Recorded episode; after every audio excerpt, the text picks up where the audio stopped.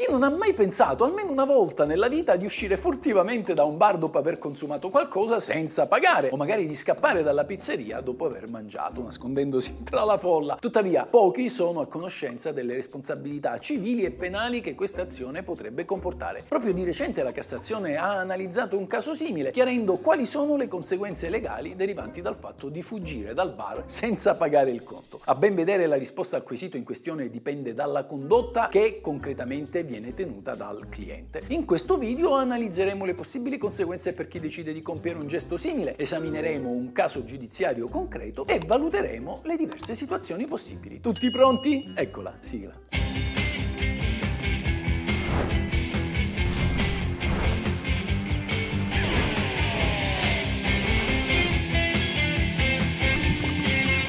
Questa è la legge.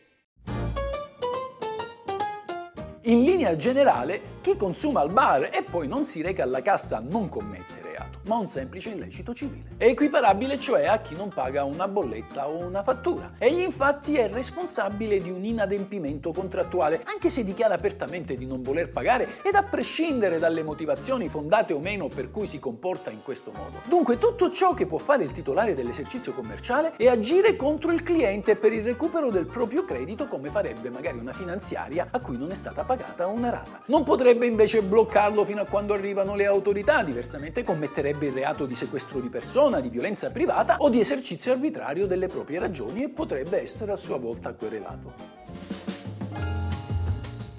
Esistono però alcune situazioni in cui uscire dal bar senza pagare è reato. Si potrebbe magari configurare il reato di insolvenza fraudolenta per chi si mimetizza nella folla, esce dal retro bottega, si abbassa a terra in corrispondenza della cassa o comunque compie altre manovre o artifici per non farsi scoprire. In tal caso la punizione consiste nella reclusione fino a due anni o la multa fino a 516 euro. Si potrebbe invece configurare il reato di furto per chi si appropria dal bancone frigo di un cornetto o di una bottiglietta dell'acqua e poi la porta via senza passare dalla cassa. In tal caso la punizione è la reclusione da 6 mesi a 3 anni e la multa da 154 a 516 euro. Il furto dunque è caratterizzato dall'apprensione del bene altrui. Non è furto invece la consumazione al tavolo. Si potrebbe infine configurare il reato di rapina impropria se il finto cliente prima si appropria della vivanda e nello scappare usa violenza contro il titolare del locale o magari un suo dipendente che cerca di bloccarlo. In questo caso il colpevole è punito con la reclusione da 5 a 10 anni e con la multa da 927 a 2500 euro. La rapina impropria si verifica quando una persona si impossessa di un bene con l'intenzione di appropriarsene illegittimamente, utilizzando subito dopo, ossia all'atto della fuga, violenza o minaccia nei confronti del proprietario o di chi detiene il bene. Questa figura di reato è diversa dal furto in quanto la violenza o la minaccia sono utilizzate per assicurarsi il possesso del bene e non semplicemente per sottrarre il bene altrui.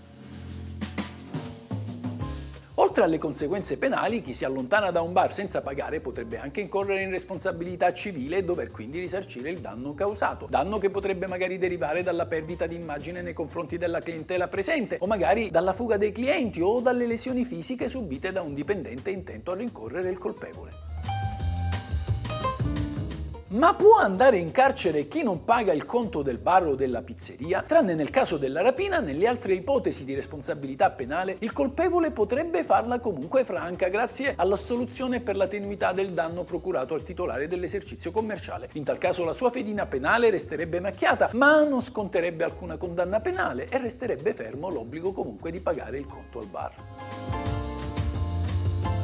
Il titolare del bar può adottare diverse misure per prevenire situazioni in cui i clienti tentano di allontanarsi senza pagare. Ad esempio potrebbe installare telecamere di sorveglianza che scoraggino i clienti dall'agire in modo illecito, oppure potrebbe richiedere il pagamento anticipato per i prodotti in vendita. Per quanto riguarda però le telecamere, queste possono essere installate solo previo accordo con i sindacati aziendali o in assenza dei sindacati con l'autorizzazione dell'ispettorato del lavoro. Questa è la legge.